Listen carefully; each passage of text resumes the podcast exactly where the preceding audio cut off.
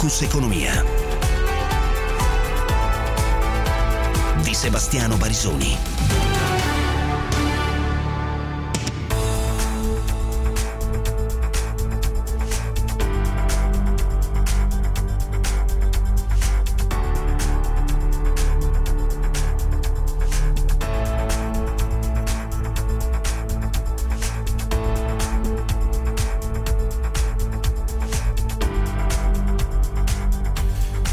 diciassette e dieci minuti, inizia un'altra puntata di Focus Economia. I temi di questa giornata economico-finanziaria. Continueremo a raccontare quelle che sono le previsioni di vari operatori economici.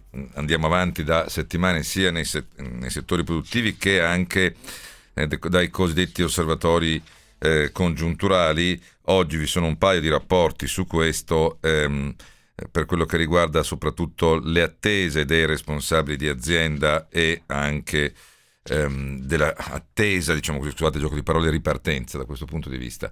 E di questo eh, parleremo. Parleremo anche di una vicenda che per fortuna ogni tanto nulla c'entra con il, il Covid, ma sta creando un grosso, un grosso impasse. Non era mai accaduto in centocinquanta anni dall'esistenza del canale di Suez che si bloccasse completamente eh, il trasporto sia in un senso che nell'altro, cioè sia verso il Mediterraneo sia verso, diciamo, eh, la, la parte che riguarda eh, la penisola, penisola eh, arabica. Perché lo dico? Perché eh, sostanzialmente il blocco della nave Evergreen è un cargo di Taiwan da duecentoventiquattromila tonnellate, eh, battente eh, bandiera panamense, e si è eh, arenato a causa di una tempesta. C'era una poca visibilità, tempesta di sabbia. Eh, praticamente è un, mo- un gigante che è alto sessanta metri sul livello del mare, immaginate un palazzo di quindici venti piani, e eh, lungo quattrocento metri. Sostanzialmente si è messo di traverso, lui doveva andare verso il porto di Rotterdam, e, e adesso stanno operando sia i rimorchiatori che gli scavatrici, però eh, quello che eh, è già, ha già creato sostanzialmente un danno ad ora quantificato in cento milioni di dollari come perdita del canale di Suez, e ancora non si sa quanto um, tempo ci vorrà.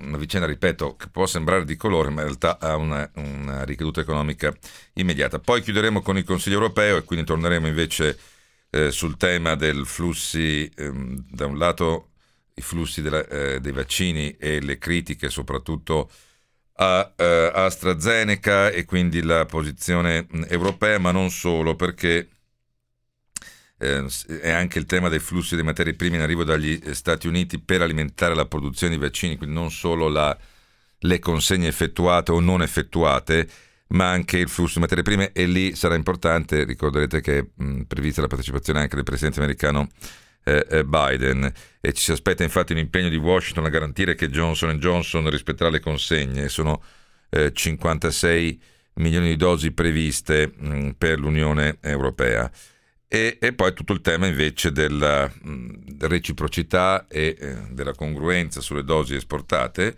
Eh, addirittura oggi fonti europee citavano il fatto che sulle settantasette milioni di dosi di vaccino esportate dall'Unione Europea ad oggi, ventuno milioni sono andate eh, eh, alla Gran Bretagna, tuttora al Regno Unito. Tuttora noi non conosciamo quante dosi abbia esportato il Regno Unito. Sospetto molto forte che, al di là delle dichiarazioni di intenti e delle dichiarazioni formali di Johnson, abbia esportato zero dosi, se no ce l'avrebbe già detto. Guardate che dal Regno Unito verso l'Europa sono andate, e questo è il problema della reciprocità. Ehm, Bruxelles ha ricevuto impegni alla consegna di trecentosessanta milioni di dosi dalle varie case farmaceutiche nel secondo trimestre. Pfizer si è impegnata per duecento milioni di dosi, eh, compensando i tagli annunciati da AstraZeneca, che da centottanta li ha ridotti a settanta. Eh, Moderna ne consegnerà trentacinque milioni, Johnson and Johnson cinquantacinque milioni, però queste sono le dichiarazioni. Poi purtroppo sappiamo che eh, così non... Non avviene, eh, non è avvenuto perlomeno. Eh, la Commissione sarebbe pronta ad azioni legali nei confronti di eh, AstraZeneca. E, e c'è un'intesa sull'export, ma con un insieme di, eh, di eh, cautele.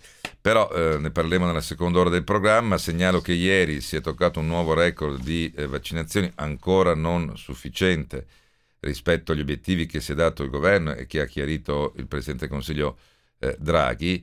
Eh, ma ieri eh, abbiamo toccato tra prima e seconda eh, dose, quindi come dosi complessive, eh, le duecentoventimila eh, mh, somministrazioni, che ripeto è ancora meno della metà rispetto a quanto eh, a quello che è l'obiettivo del governo, però è il dato più alto eh, da sempre, duecentotrentunomila per la precisione.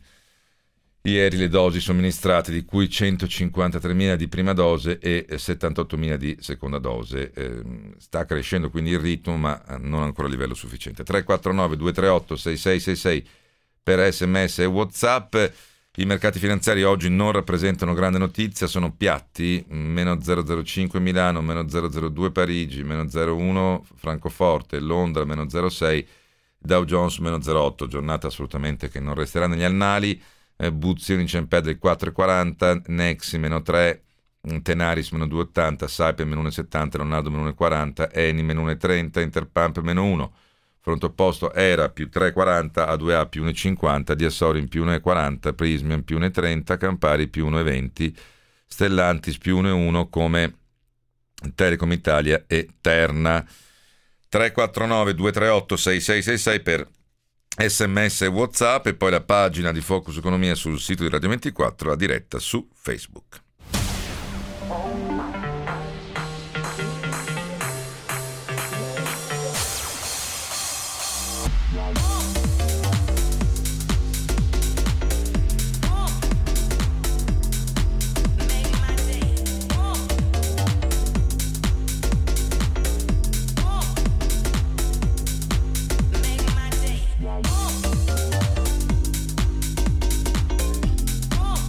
Il Mar Rosso, detto il mare della penisola arabica, certo che prima c'è il Mar Rosso, parliamo del, del container. È vero che quello che adesso ne parleremo, da quello che si è capito, eh, l'altezza dei container quando si è messo di traverso il cargo ha fatto quasi l'effetto vela, diciamo, eh, eh, spingendo ulteriormente il cargo, ma vi arriveremo tra un attimo. Eh, restiamo sulle notizie di carattere internazionale. La tivù statale cinese ha, invit- la, ha invitato al boicottaggio contro acca e emme. Questo come fase dell'escalation per prendere di mira altri marchi di abbigliamento e calzature straniere dopo le sanzioni decise lunedì da U S A, Stati Uniti, da Stati Uniti, Unione Europea, Gran Bretagna e Canada contro i funzionari cinesi accusati di violazione dei diritti umani nello Xinjiang a danno delle minoranze musulmane a partire dagli Uiguri. Ehm, nel mirino dovrebbero esserci anche eh, Burberry, Adidas, Nike, New Balance e Zara. Ehm, ora questa la dice lunga sull'atteggiamento cinese, così spero che, ripeto per l'ennesima volta, alcune demi-vierge, mezze vergini che guardavano la Cina sempre solo com'è, adesso si ricrederanno e capiranno che eh, non è tanto la democrazia, ma diciamo la Cina persegue solo ed esclusivamente i suoi interessi, li persegue in qualunque modo possibile, mentre attendiamo ancora di capire che cosa sia successo a Wuhan un anno e due mesi fa, eh, che cosa abbia scatenato il virus, qual è la situazione dei wet market in Cina adesso, sono come prima, eh, il laboratorio, non sappiamo ancora nulla, ma con calma e eh, non c'è fretta. Il dato che arriva dall'America invece è positivo, è rivisto al rialzo il P I L dell'ultimo trimestre del duemilaventi, più quattro virgola tre per cento contro il più quattro virgola uno per cento, e per la prima volta da quando è scoppiata la pandemia le richieste di sussidi di disoccupazione in America scendono sotto i settecentomila, le settecentomila unità. Eh, Joe Biden si appresta a annunciare un nuovo mh, obiettivo di duecento milioni di dosi di vaccini eh, nei suoi primi cento giorni alla Casa Bianca, e ehm, tra l'altro la Federal Emergency Management Agency, che è la protezione civile statunitense, da inizio ad aprile inizierà a offrire assistenza finanziaria alle famiglie degli oltre cinquecentoquarantamila americani morti di Covid, per le spese sostenute per i ehm, funerali. Rimborserà fino a novemila dollari per funerali, fino a trentacinquemila dollari per richiedenti nelle famiglie dove più membri sono morti per il virus dal venti gennaio del duemilaventi. AstraZeneca ha presentato invece al Data Safety Monitors Board americano i dati aggiornati sul suo vaccino, eh, efficacia al settantasei per cento eh, nell'arresto delle malattie sintomatiche, al cento per cento nel prevenire l'infe- l'infezione eh, grave. Ehm, la Danimarca però ha prorogato la sospensione per altre tre settimane, mentre la Svezia ha ripreso solo per gli over sessantacinque. Dice infatti l'Agenzia per la Salute svedese: il vaccino è perfetto per i più anziani, tra i quali molti si ammalano gravemente ogni giorno. Non abbiamo rilevato eh, rari e seri effetti collaterali tra gli anziani. In base a queste premesse rimuoviamo la sospensione per le persone che hanno più di sessantacinque anni. Mentre i vaccini Pfizer e BioNTech saranno prodotti anche in Italia, la Thermo Fisher oggi ha annunciato che fornirà i servizi di riempimento, sterile, preparazione del prodotto eh, e preparazione del prodotto finito nello stabilimento di Monza già nel duemilaventuno. Israele invece corre, il cinquanta per cento del, eh, del paese ha avuto almeno due do, ha già avuto due dosi del eh, vaccino. In Germania invece da domenica sarà obbligatorio un test anti-Covid generalizzato per chiunque entri nel paese eh, attraverso la, per via aerea. E ancora la Banca Centrale Europea dice c'è ancora incertezza, ma ci attendiamo una ripresa solida nel duemilaventuno. Eh, il recovery plan sarà efficace solo con una, se vi saranno anche delle riforme nei vari eh, paesi. Ehm, gli acquisti di debito accelerano contro la stretta dei tassi di interesse. Eh, l'impatto del lockdown in Italia e in Spagna, allora, dice la B C E, l'Italia e la Spagna hanno sofferto durante lo shock pandemico cali maggiori rispetto alla media. Però eh, dal momento che le perdite eh, osservate in Italia sono state anche in parte conseguenze degli sviluppi nella domanda estera, l'impatto negativo delle, delle misure di contenimento è stato ampiamente paragonabile alla media dell'area euro.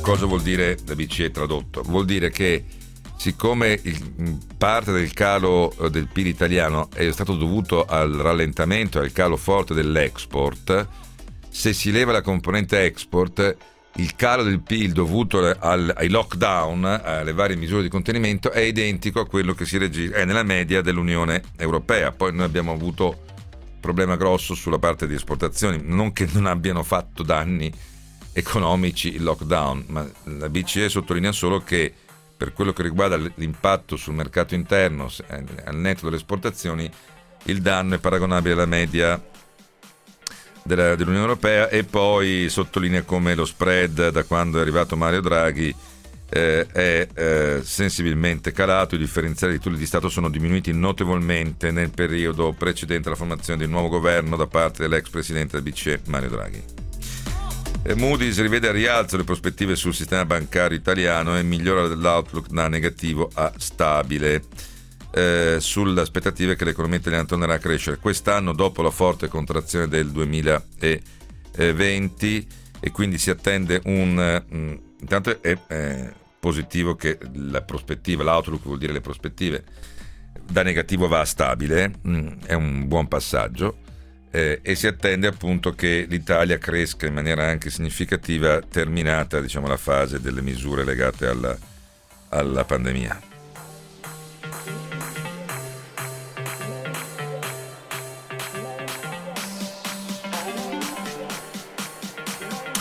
E visto che parliamo di export, non è buono il dato di oggi relativo a febbraio e se paragonato a febbraio del eh, duemilaventi, lo dico sempre. Era l'ultimo, l'ultimo mese, ancora in parte sappiamo che già c'era stato Codogno nella fine di febbraio, ma insomma l'ultimo mese in cui eh, ancora potevamo parlare di un'economia pre-Covid. Meno sette per cento, meno sette virgola tre per cento rispetto a febbraio dell'anno scorso, e la contra- in particolare le vendite sono calate verso gli Stati Uniti rispetto a un anno fa, i paesi OPEC. Eh, invece sulla Cina sono aumentate del cinquantaquattro per cento, e poi eh, le importazioni hanno visto invece un aumento degli acquisti di beni strumentali.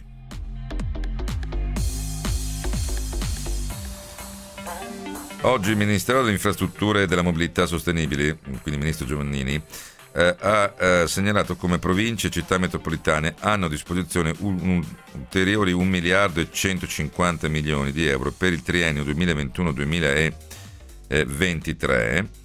eh, per la manutenzione straordinaria di ponti e viadotti nella rete stradale di loro eh, competenza. Sempre per quello che riguarda le imprese e le iniziative del governo, ehm, il, il ministro Giorgetti oggi ha annunciato che nel prossimo decreto eh, vi saranno nuove misure sul eh, credito eh, per le aziende, eh, quindi sappiamo che il decreto sostegni ha parzialmente, lo so benissimo, eh, chiuso la partita sul duemilaventi. Il prossimo decreto, col prossimo scostamento, che alcuni prevedono addirittura in trenta miliardi di euro, ehm, dovrà coprire le perdite dei primi mesi del duemilaventuno.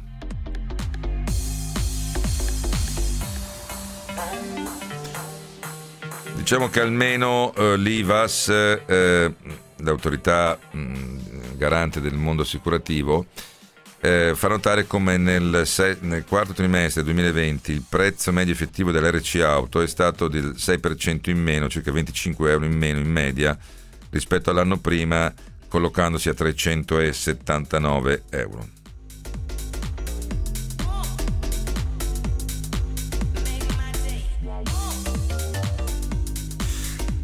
Dunque, la riunione della cabina di regia del governo sul nuovo decreto legge Covid è prevista domani alle sedici. Nelle prossime ore invece il commissario per l'emergenza Francesco Paolo Figliuolo invierà delle task force eh, delle, mh, composta da un medico e due infermieri eh, per raggiungere i luoghi, i paesi più isolati in Molise e in Basilicata eh, e quindi accelerare in queste due regioni la campagna eh, vaccinale.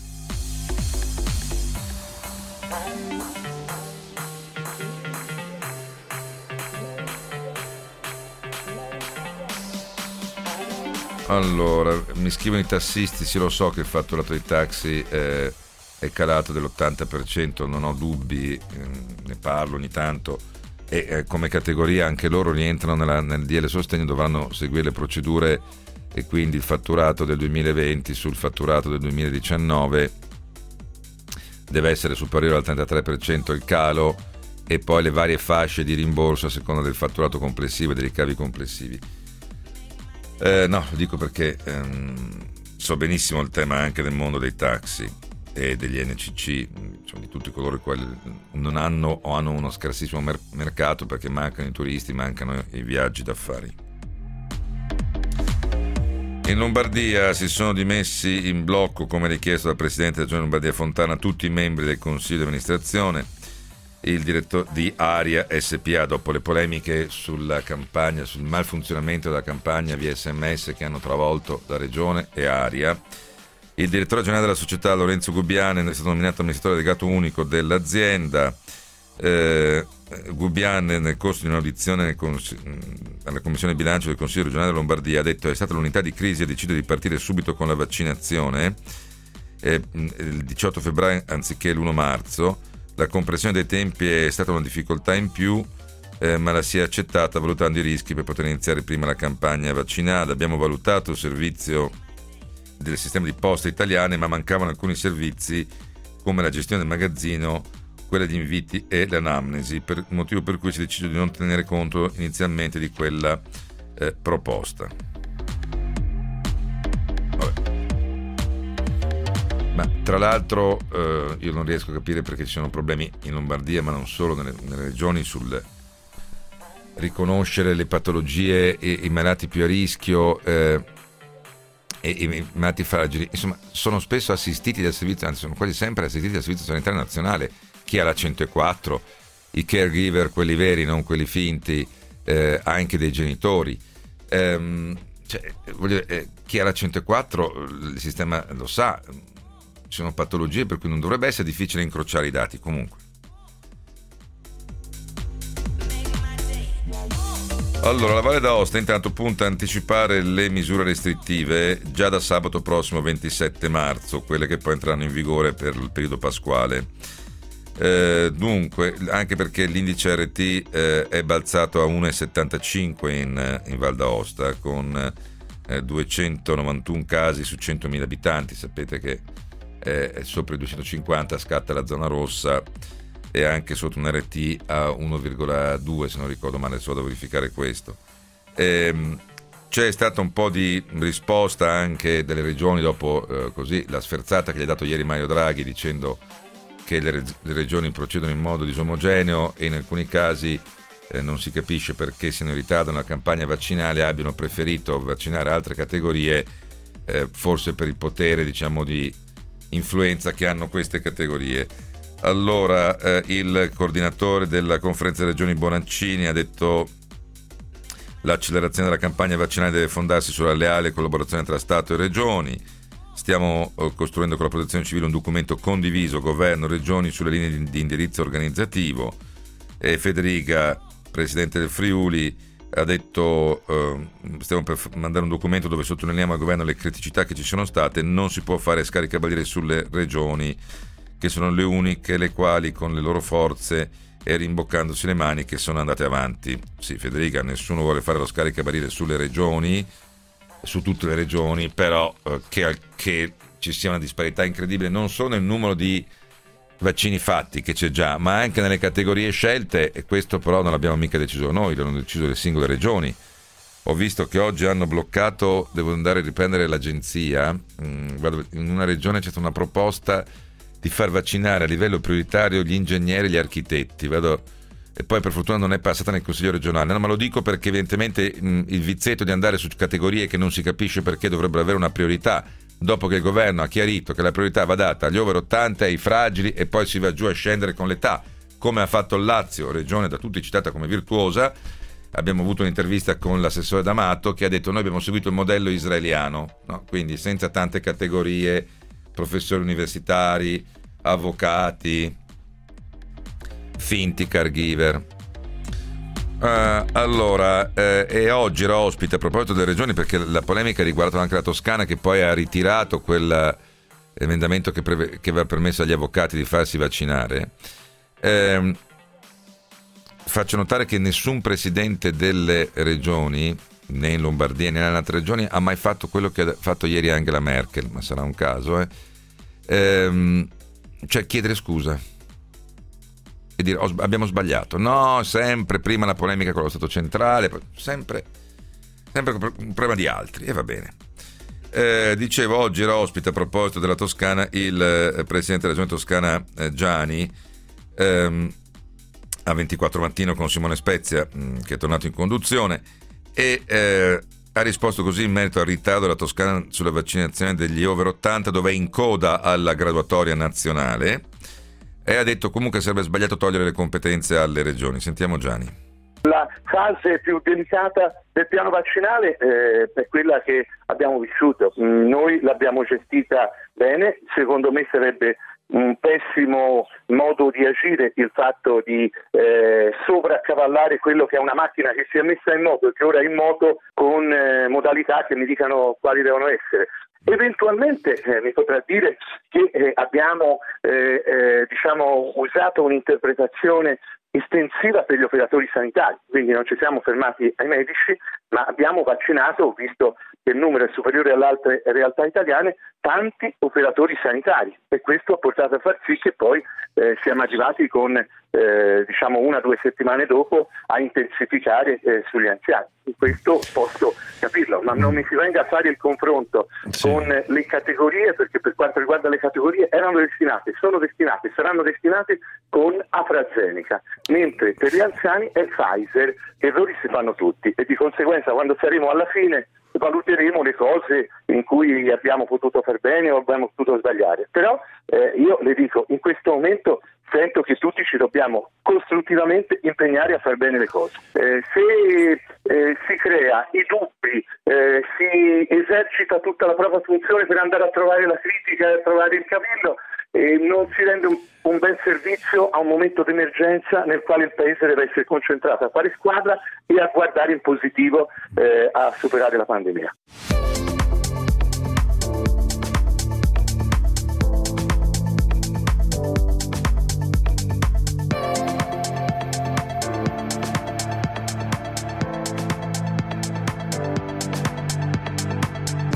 Allora sì, fino a un certo punto, presidente Giani, perché è vero che eh, Pfizer e, agli over ottanta viene dato Pfizer e, e, e Moderna, però attenzione che la fascia meno vaccinata in questo momento, che, che però presenta comunque un'alta percentuale di mortalità, è eh, sono la fascia dei settanta settantanove anni, eh, dove si può dare anche ehm, AstraZeneca. Lì siamo al cinque virgola ventotto per cento, è molto più vaccinata la fascia dei cinquanta cinquantanove eh, o è addirittura dei quaranta quarantanove. Ho capito che lì c'erano gli operatori sanitari, però mh, sappiamo tutti che ci sono un milione di eh, vaccini più o meno che sono stati dati, e in parte erano anche Pfizer, Moderna, a soggetti, per esempio gli amministrativi nelle strutture sanitarie e altri soggetti. Comunque insomma dai, eh. Non è, non se la può cavare dicendo solo, eh, solo mh, è perché AstraZeneca veniva dato, cioè per gli over ottanta vanno ad altre categorie. Su, ci possono essere anche AstraZeneca per settanta settantanove. Comunque, altro tema, la riapertura della scuola. Eh, allora, si sta ragionando mh, che dal sette aprile tornino in classe i bambini fino alla prima media anche nelle zone rosse. E invece è ancora da discutere l'ipotesi, l'ipotesi di ripristinare almeno una percentuale di didattica in presenza per i ragazzi eh, delle eh, scuo- classi superiori. Non si è ancora capito se verranno ripristinate dopo il sette le zone gialle sospese dall'attuale decreto legge Covid. E poi c'è il tema dei test a tappeto sugli studenti. L'ipotesi è quella di usare i test salivari, però eh, non sono ancora autorizzati in Italia, mentre li hanno autorizzati in Germania.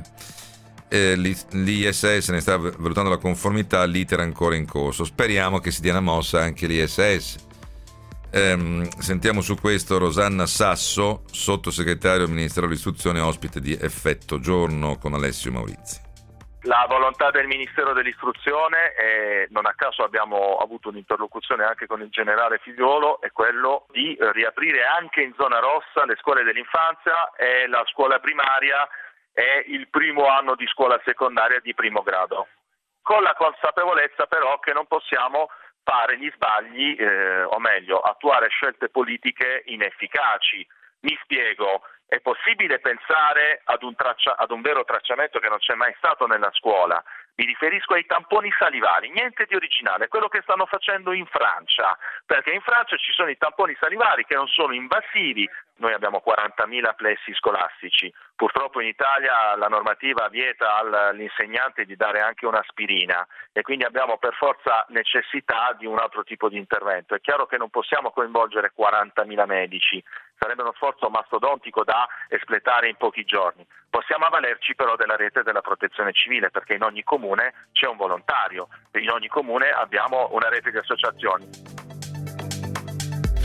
Sì, faccio notare che in Francia con i salivari hanno dimostrato che il tasso di infezioni, nelle, perché quello produce anche dati, nelle scuole era più basso del tasso di infezione medio, lo zero virgola cinque per cento, fonte il ministro dell'istruzione francese, non il sottoscritto.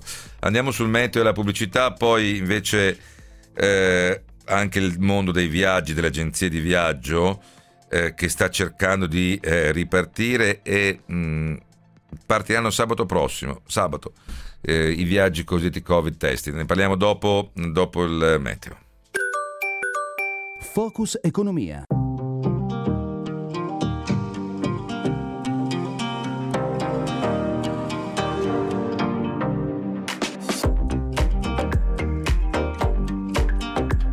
Di nuovo in diretta, visto che stavamo parlando di scuola, il Lazio da aprile, da lunedì ventinove marzo per la precisione, per tutto il mese di aprile consentirà agli studenti di effettuare i tamponi senza, anche senza ricetta medica negli hub regionali. Il Lazio continua a essere avanti nella parte proprio organizzativa, lo dico perché questo Covid sta smontando tutto un insieme di, così, di classifiche sull'efficienza delle regioni. E qui mi fermo perché tanto è ovvio dove, a cosa mi riferisco. Però bene che il Lazio abbia dimostrato di avere una capacità della, nella macchina organizzativa che stacca tutte le altre regioni, a partire anche da... Sì, una cosa giustamente l'ho letta ieri da Sabino Cassese che diceva: ma perché le altre regioni non prendono l'esempio delle cosiddette best practice? Cioè, se alcune regioni sono più avanti, la cosa più normale al mondo sarebbe dire: bene, vediamo come ha fatto per esempio il Lazio e cerchiamo di fare la stessa cosa. Io ho la sensazione che vi sia anche un po' di supponenza delle volte, un po' di presunzione, un po' di dire: ah no, adesso mica ci facciamo spiegare dal Lazio come si fa, noi siamo di qui, noi siamo di là. Invece delle volte eh, si può imparare, non, nel senso, anche dagli altri, no? Non è che se uno era una regione forte prima non può imparare di fronte a una pandemia che ha stravolto qualunque categoria. tutto qua, perché poi nella concretezza mi sembra che il Lazio non è che abbia inventato e abbia scoperto chissà che cosa, ha applicato un meccanismo. Eh no, lo ha detto l'assessore D'Amato, il meccanismo israeliano. Se magari lo faccio anche risentire D'Amato, visto che continuate eh, a scrivere. Invece però una cosa la voglio dire sul mondo del turismo, è un timido segnale, ma eh, sabato partono i viaggi Covid tested di Alpi Tour, Sette Mari e Vera Tour per Tenerife e Fuerteventura. Il primo volo è il ventisette marzo da Malpensa, poi Verona, Bologna, Roma. eh, L'obiettivo è creare un modello per rimettere in moto le imprese turistiche, come ha spiegato il presidente di Astoi, che riunisce le agenzie di viaggio, eh, Pier Ezaia, al microfono della nostra Livia Zancanera. L'idea è di creare un po' quello che avevamo chiamato il modello crociere, quindi di creare una bolla di sicurezza che preveda eh, un, un tampone prima della partenza, che deve essere peraltro per la Spagna un tampone molecolare, il viaggio a destinazione, e prima del rientro in Italia, il giorno prima solitamente, viene fatto un tampone. Questo tra l'altro viene coperto come costo e anche come organizzazione dagli operatori che programmano la destinazione, per poi far ritorno a casa. Quello che noi speriamo è che però si esca anche un po' dal ragionamento Schengen non Schengen, quindi la nostra richiesta, che abbiamo già fatto al Ministero del Turismo e al Ministero degli Esteri, è di aprire almeno qualche altro corridoio per provare a rimettere un po' in moto le imprese turistiche anche su altre destinazioni.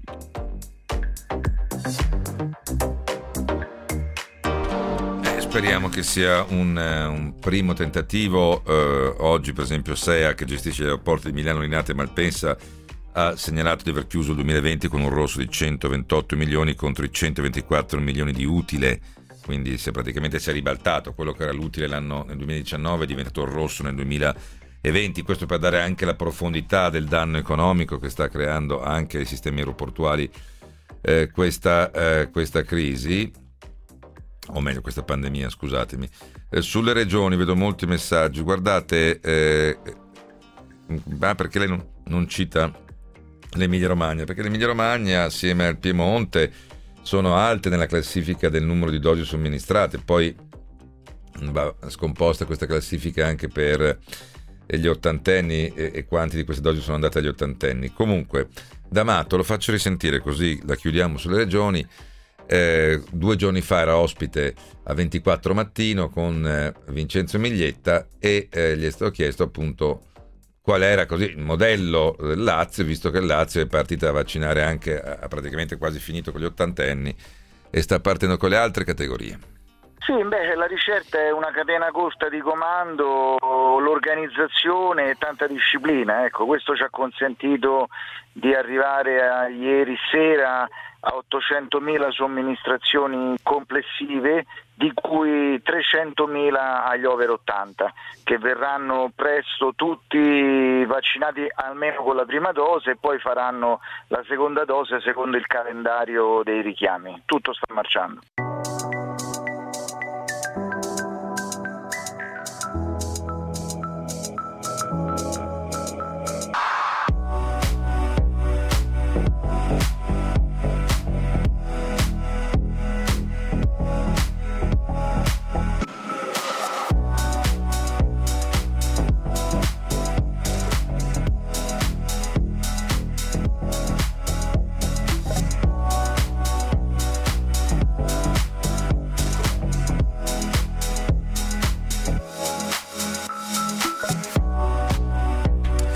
Cambiamo tema adesso, perché ieri abbiamo ragionato um, delle indicazioni che arrivavano da molti res- manager responsabili di acquisti sull'indagine del Censis, sulle prospettive del futuro dell'economia.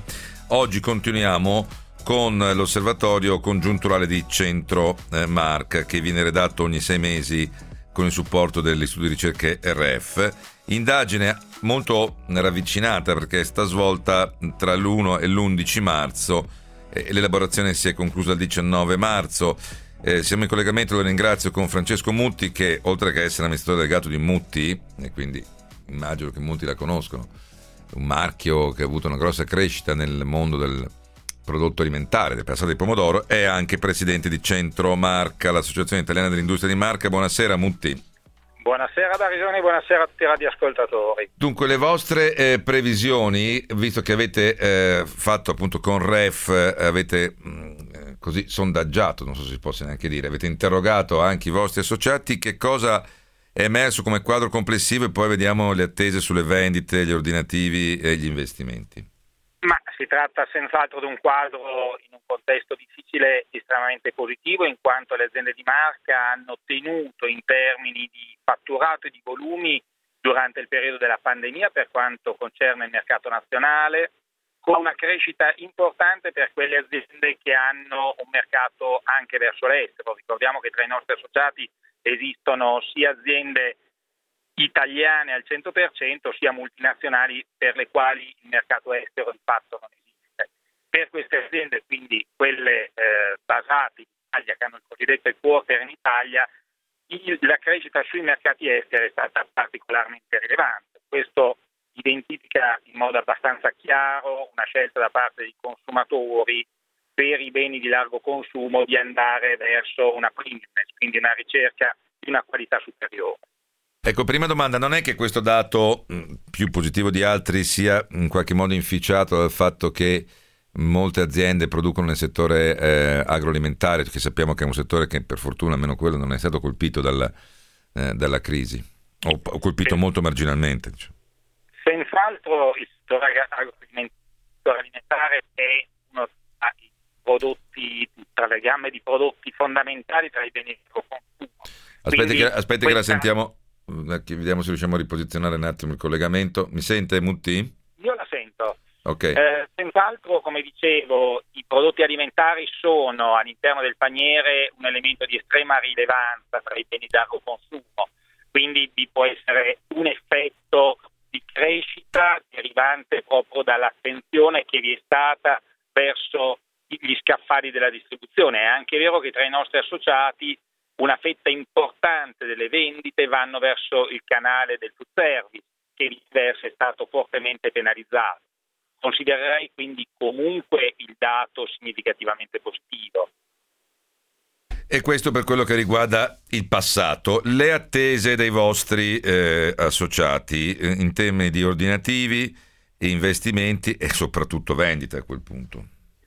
Le attese sono ancora positive, sono positive anche se la controcifra rispetto all'anno scorso è una c- controcifra estremamente elevata. Ricordiamo che il mese di marzo, il mese di aprile e poi piano piano a scemare sono stati i mesi degli accaparramenti, quindi questo porterà all'interno dei fatturati come controcifra nel breve periodo delle, delle diminuzioni, mm-hmm. ma quello che è importante notare è, soprattutto in questo caso probabilmente all'interno dei, dei beni alimentari, una sempre maggiore attenzione del consumatore verso non solamente elementi legati al prezzo ma qualità e conoscenza di cosa vi è dietro un determinato prodotto. Cioè il valore aggiunto che, che riesce a sviluppare al di là insomma, del suo valore e del suo costo intrinseco, no?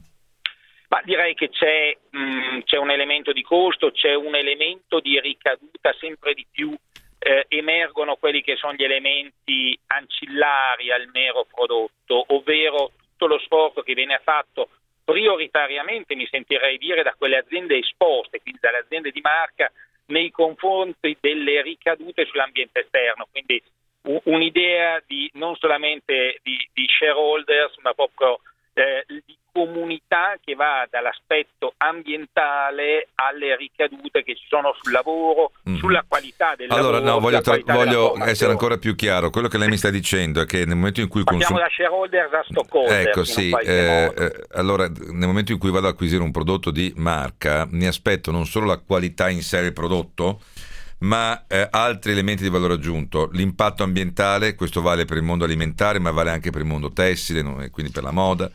Eh, l'impatto, quello che voi chiamate C S R, la Corporate Social Responsibility, che non deve essere solo un'operazione di marketing, ma vuol dire che impatto hai nelle comunità attorno, cioè produci, hai, lasci qualcosa sul territorio, coinvolgi il territorio, crei ricchezza in quel territorio, tutte cose che nella turbo globalizzazione degli anni novanta e inizio anni duemila mh, sono passate in cavalleria, se non appunto per motivi di marketing. Adesso eh, il consumatore valuta anche questo, valuta che tipo di azienda sei, che eh, diciamo rispetto hai per l'ambiente e anche per il territorio in cui operi, e poi va a valutare anche un insieme di, di altre cose che riuscite eh, a comunicare oltre al benessere, nel benessere personale. Faccio notare che oggi vi è stata un'altra indagine non sulle marche, eh, sui produttori di, di marca, ma in generale su eh, gli amministratori delegati e dirigenti di aziende italiane intervistati da E Y, che è l'ex Ernst Young,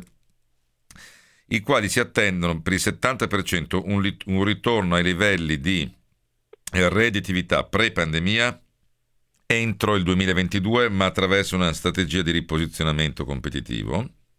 Ancora, sette su dieci degli intervistati hanno considerato prioritaria una strategia di crescita esterna attraverso l'acquisizione di, eh, di aziende estere al fine di sostenere la, la, la, la top line e la diversificazione dei mercati di sbocco, principalmente in Europa, eh, quindi Germania, Francia, Spagna e Svezia. Questo, diciamo, è quello che è emerso dal sondaggio di E Y sulla, eh, sui responsabili di azienda eh, intervistati, e quindi entro il duemilaventidue il recupero dei livelli del, del pre-Covid, cioè di febbraio duemilaventi, e eh, la cre- però riposizionandosi anche attraverso la crescita. Senta Mutti, lo dico a lei sia come presidente di Centromarca che come amministratore delegato della Mutti, eh, il tema della crescita diventa ancora più importante, nel senso che eh, sappiamo che in questo momento stare fermi significa delle volte anche andare indietro, non solo stare fermi.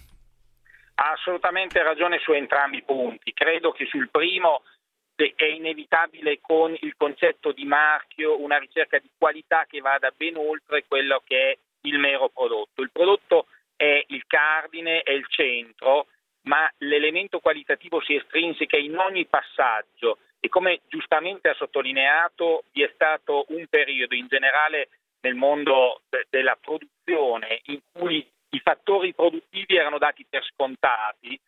Oggi sempre di più l'attenzione è in una logica di rigenerazione, è in una logica di attenzione e ricadute positive, non solamente rispetto appunto al beneficio degli azionisti ma anche dell'intera comunità, ma questo non solamente in una logica eh, come dire eh, di eh, divisione, ma proprio perché è l'arricchimento del marchio stesso, il collegamento che questo riesce a fare con singole aree produttive.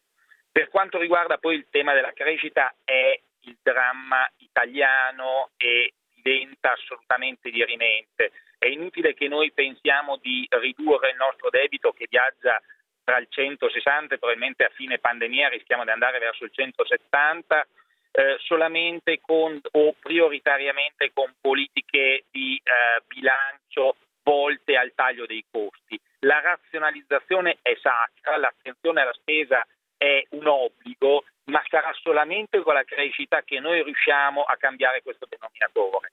Se l'Italia sarà nuovamente in grado, ricordiamo che noi usciamo da vent'anni di non crescita, che è un tempo eterno, se l'Italia sarà in grado di ricominciare ad avere una visione di lungo termine, una prospettiva, prospettiva fondamentale per creare quel substrato di humus necessario alle aziende per, da un lato, convincere gli azionisti ad investire sempre di più, ma anche a svilupparsi in un contesto sano. Bene, se tutto questo avverrà, senz'altro okay. Il sistema italiano può ripartire. E una cosa la voglio dire nel, nel ringraziarla, attenzione che quando parlo di crescita non intendo dire solo acquisizioni, che vanno benissimo, ci mancherebbe, le dimensioni, eh, lo dico sempre, è importante se tu sei in una filiera del valore, allora puoi avere anche pochi dipendenti, ma sei all'interno, sei fornitore o subfornitore eh, di un gruppo che crea valore e sei nella filiera del valore, oppure se tu hai anche duecento o trecento dipendenti ma sei da solo e concorri con chi ne ha tremila, cioè un problema di non è di dimensione assoluta ma di dimensione relativa e di dove ti collochi nel valore. Detto questo, poi eh, è ovvio che eh, per alcuni gruppi cresce è quasi uno, un obbligo, ma dico che non vale per tutti. Se tu sei dentro una filiera ben posizionata nel valore, sei fornitore o subfornitore di chi valore produce, puoi anche stare sereno con le tue dimensioni, o magari sei in un distretto che genera valore come distretto. Comunque ne parleremo di nuovo. Grazie intanto al eh, presidente di eh, Centromarca, nonché amministratore delegato della Mutti, Francesco Mutti. Andiamo su G R ventiquattro. Differenza tra Caffè Milani e gli altri caffè la potete subito toccare, perché le capsule sono chiuse in lattina. Il sottovuoto conserva tutto l'aroma. Ora è il momento di assaporare l'espresso perfetto. Caffè Milani, immancabilmente tuo. Chiudere, aprire, subire, reagire, aspettare, investire. Crisi, occasione, solitudine, unione. Conosciamo lo stato d'animo di artigiani e imprenditori. La cosa peggiore è stare nell'incertezza. La cosa migliore è entrare in C N A. Vieni su essere c n a punto i t. Vinciamo insieme le nuove sfide. Mitsubishi Electric, cento anni di innovazione giapponese, propone climatizzatori efficienti, silenziosi e connessi, con filtrazione avanzata dell'aria per un ambiente sano. Scegli la qualità e l'innovazione Mitsubishi Electric, il piacere del clima ideale. Quando non basta un semplice pulito, scegli Chantecler sgrassatore con candeggina. Igienizza, smacchia e deodora per un pulito sicuro. Chantecler sgrassatore con candeggina. Lo usi su tutto, sgrassa e igienizza dappertutto. Chantecler, il gallo del pulito. Digitalizza la tua azienda con San Marco Informatica e migliora la tua vita lavorativa. san marco informatica punto com. Focus Economia.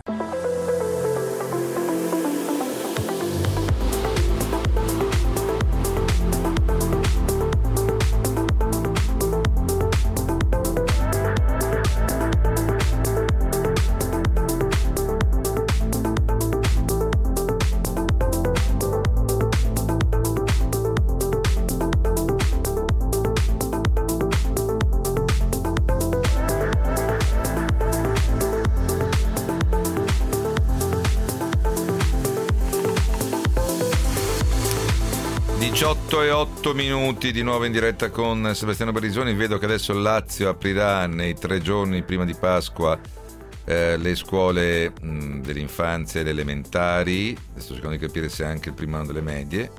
Eh, bene. E poi invece ehm, che da domani inizierà le somministrazioni nella fascia anche notturna. Il turno serale eh, nell'area di sosta lunga Fiumicino fino alle ventiquattro.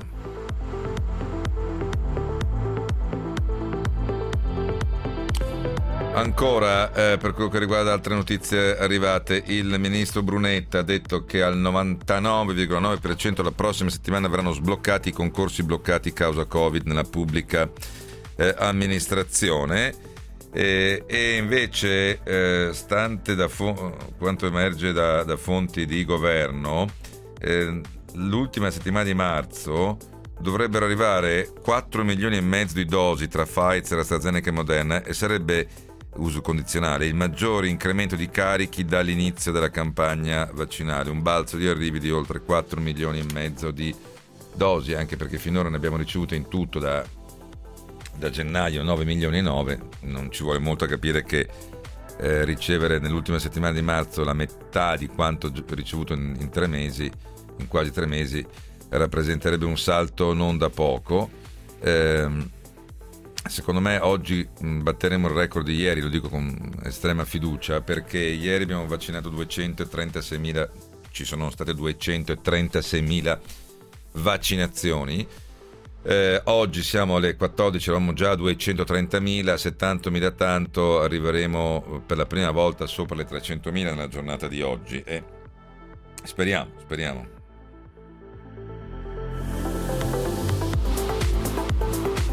Invece respiriamo tra virgolette con un altro tema. È incredibile quello che è successo al canale di Suez. Allora, ogni giorno in quel canale passano merci dirette al Mediterraneo o, o dirette all'Asia per un totale di nove miliardi e seicento milioni di euro al giorno.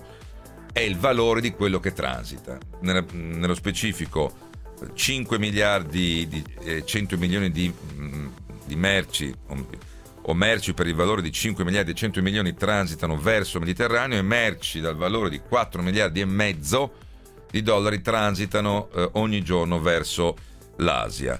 Eh, ricorderete, insomma, centonovantatré chilometri, collega il Mediterraneo al Mar Rosso, quindi l'Oceano Indiano, evita di fare il, il passaggio, eh, il giro dell'Africa sostanzialmente. Da Suez passa il trenta per cento, cioè una porta container al mondo su tre passa da lì. L'anno scorso sono transitate diciannovemila navi, cinquantuno navi al giorno, e il dodici per cento del commercio mondiale via mare passa da, dal canale di Suez, e anche il dieci per cento del petrolio e del gas naturale. Eh, tant'è nelle, che nelle scorse ore sono rimasti bloccati dieci milioni di barili di greggio. Eh, e infatti è salito anche il prezzo del Brent ieri del cinque per cento, il W T I del cinque virgola cinque per cento. L'Egitto, attraverso eh, il, il, eh, il canale di Suez, ottiene cinque miliardi e seicento milioni di dollari di entrate eh, ogni anno. La navigazione resta sospesa, molti armatori non sanno quanto tempo ci verrà. Le perdite della società canale di Suez hanno già toccato i cento milioni di dollari. Ecco perché dico eh, è importante ragionare, anche se può essere una cosa di colore. Che cosa è successo?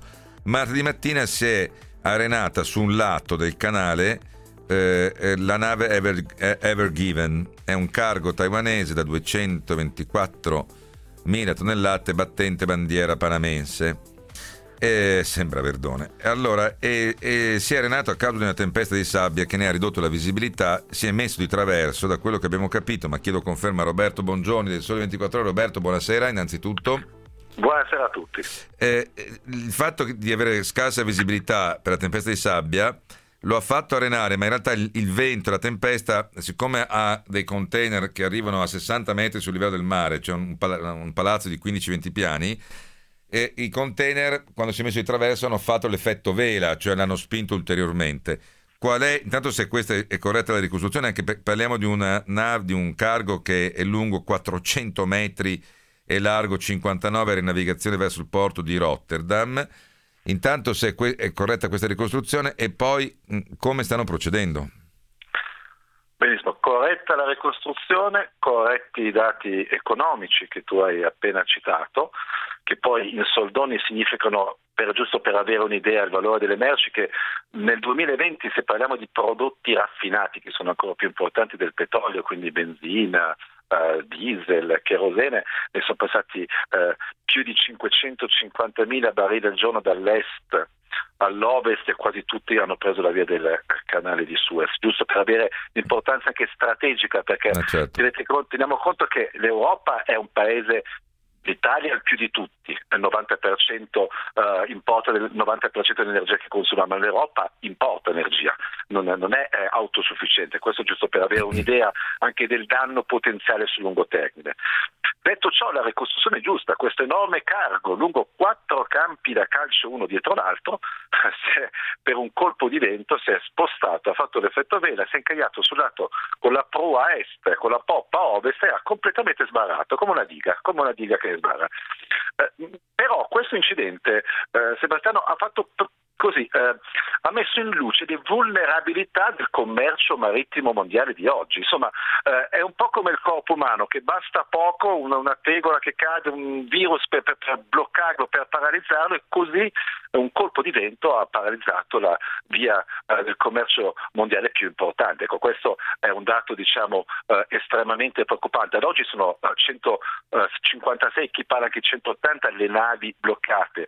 E aggiungo un ultimo dato: ci sono venticinque almeno petroliere bloccate da una parte e dall'altra, sette navi cisterna che portano gas naturale liquefatto, che sono anche a potenziale rischio attentati, perché sono un po' come eh, il miele per le mosche, una nave eh, che trasporta gas naturale liquefatto per un eventuale attacco. Sono una situazione molto tesa. Sì, tra l'altro segnalo che, se non vorrei, eh, che c'era anche un, una... Um...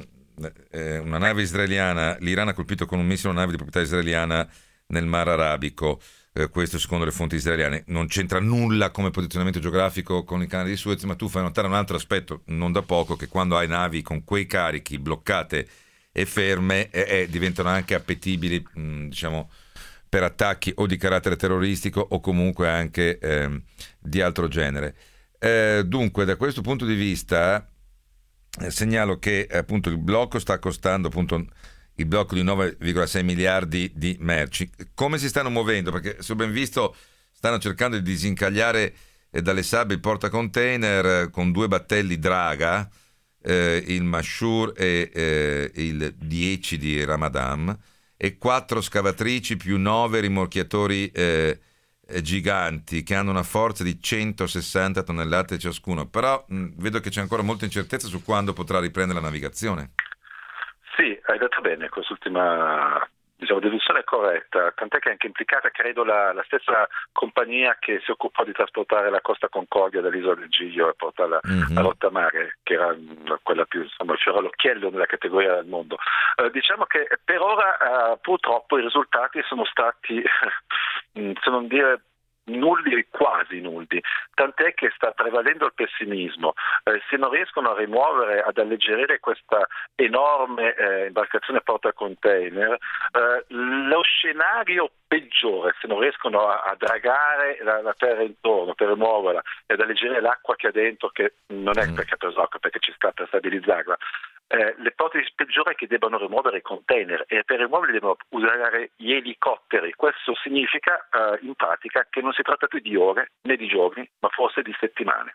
Sì, no, perché ti stavo appunto chiedendo così banalmente da, da normalissimo eh, cittadino, ma perché non iniziano a alleggerire la nave se si è arenata eh, levando i container, nel senso così, per un semplice principio di Archimede sul galleggiamento.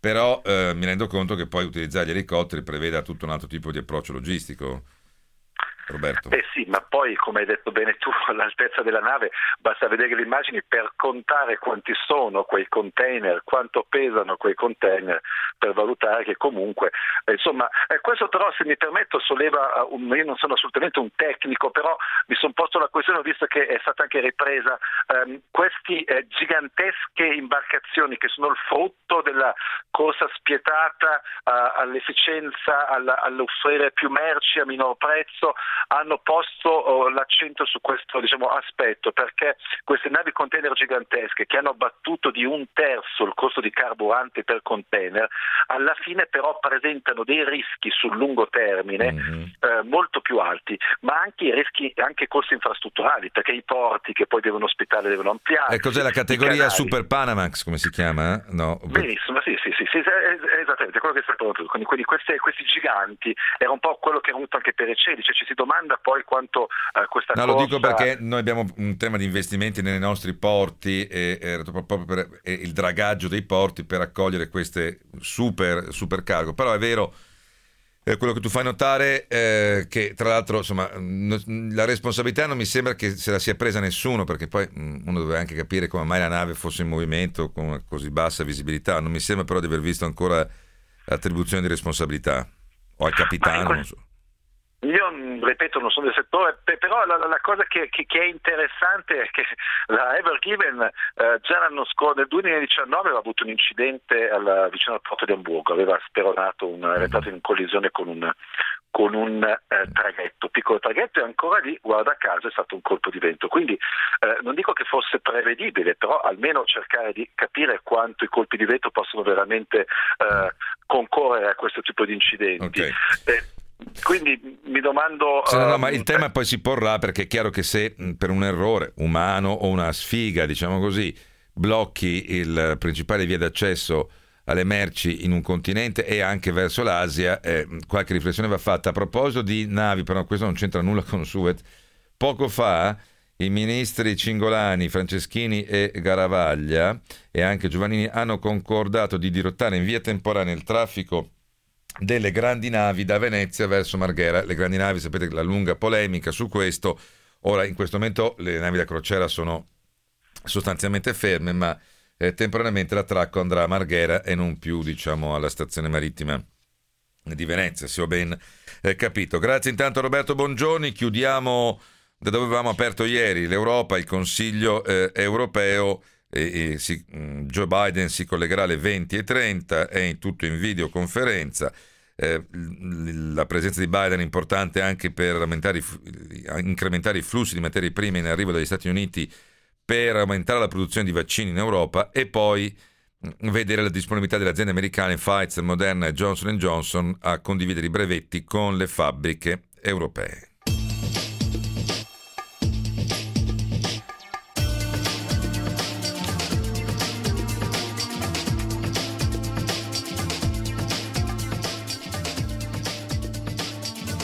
E su questo pochi istanti fa eh, dov'è, il ministro per la sanità inglese Han- Matt Hancock ha detto: il contratto firmato in anticipo mesi fa dal governo britannico con AstraZeneca per le forniture eh, ha maggior peso legale di quello sottoscritto più tardi eh, dall'Unione Europea.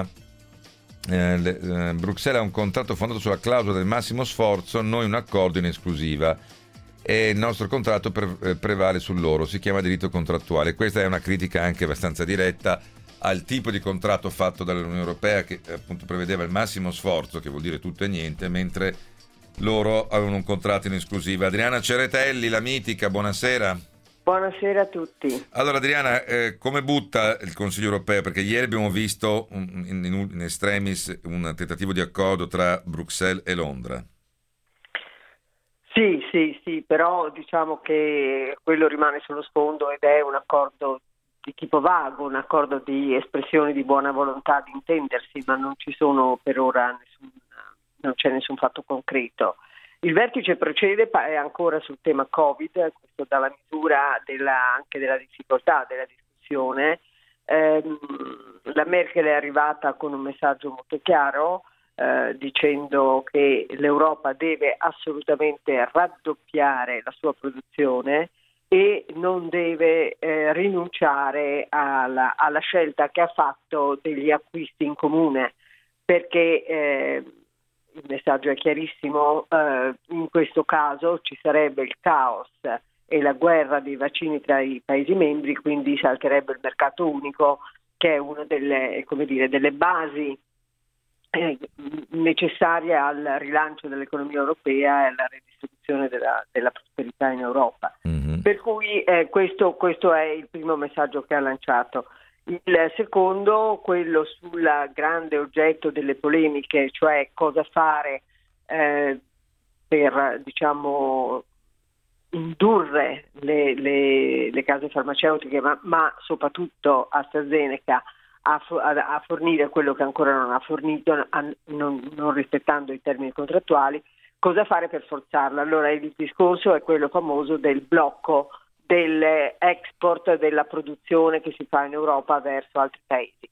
Ehm, su questo la Merkel eh, si dimostra piuttosto cauta e non è che abbia una posizione diciamo ehm, di fortissima resistenza come quella di Belgio, Olanda, cioè dei liberisti classici, no? Belgio, Olanda, Danimarca, Svezia, Irlanda, però invita alla cautela, quel che fa supporre che alla fine certamente la, la, la carta del blocco dell'export ci sarà, ma sarà usata con estrema cautela, Eh, sarà usata caso per caso e sulla base di, eh, tra l'altro ci sono alcuni stati che chiedono addirittura che prima di usare la carta del blocco dell'export eh, vengano consultati gli stati membri, che vuol dire sostanzialmente bloccare non tutto, fare, non fare dal nulla punto, dal punto di vista appunto fattuale, mentre sappiamo eh, che capofila diciamo di chi eh, spinge per avere spinge sono la Francia e ma- l'Italia e Mario Draghi e Macron, insomma diciamocelo certo, tutta, anche perché io oggi ricordavo il record di ieri, duecentotrentasei mila eh, dosi somministrate, che oggi batteremo tranquillamente perché eravamo alle due e mezza pomeriggio a già duecentotrentunomila.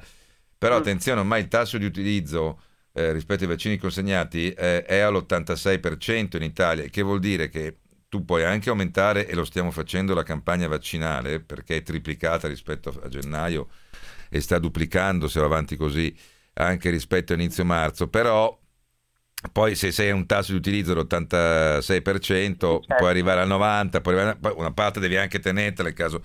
C'è notizia invece sul fatto che di un incremento, eh, Adriana, delle dosi consegnate, perché la cosa migliore sarebbe che AstraZeneca, ma non solo, ma in primis AstraZeneca...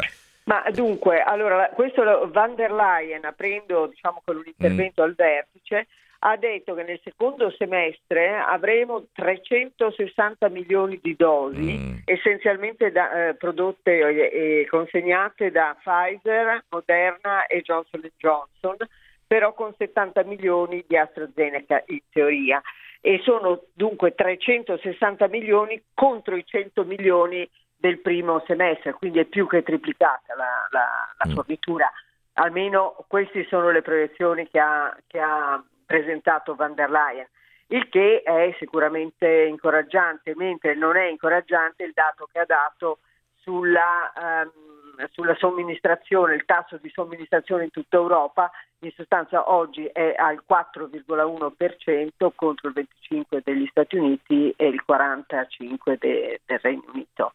Quindi è un distacco enorme quello che, che noi dobbiamo cercare di superare, e non sarà facile. Però no, devo dire che in questo poi esiste anche una classifica interna all'Europa, cioè se tu prendi il numero di prima e seconda dose, sì, cioè certo. Quante iniezioni hai fatto tra prima e seconda, anche perché sappiamo che la Gran Bretagna viaggia veloce ma non sta facendo le seconde, eh? Per cui no, no, è, una, certo. è una scelta sua, sì. Però eh, sì. e, e quindi il quarantacinque per cento della Gran Bretagna sono tutte prime. Bisogna dividerlo per due, certo. No, no, eh, sono tutte certo. prime, le, le nostre sì. vanno divise. Però se prendiamo la, il numero di iniezioni fatte, Eh, in, in, in Europa c'è dei, dei paesi grandi, eh, c'è la Spagna col quattordici virgola sedici per cento eh. a ieri, l'Italia è la seconda col quattordici virgola zero sette per cento, più eh. staccata eh. la Germania col tredici virgola sessantasei per cento mm. eh, e la Francia col tredici virgola trentanove per cento, quindi insomma non siamo, però ripeto, siamo a proporzioni ancora molto distanti molto, da molto. quelle della Gran Bretagna. Eh, vedremo poi come andrà l'incontro anche con Biden. Grazie esatto. a Adriana Ceretelli, e vedremo che si arriverà a qualche rassicurazione, ma sarà alle venti e trenta ora italiana.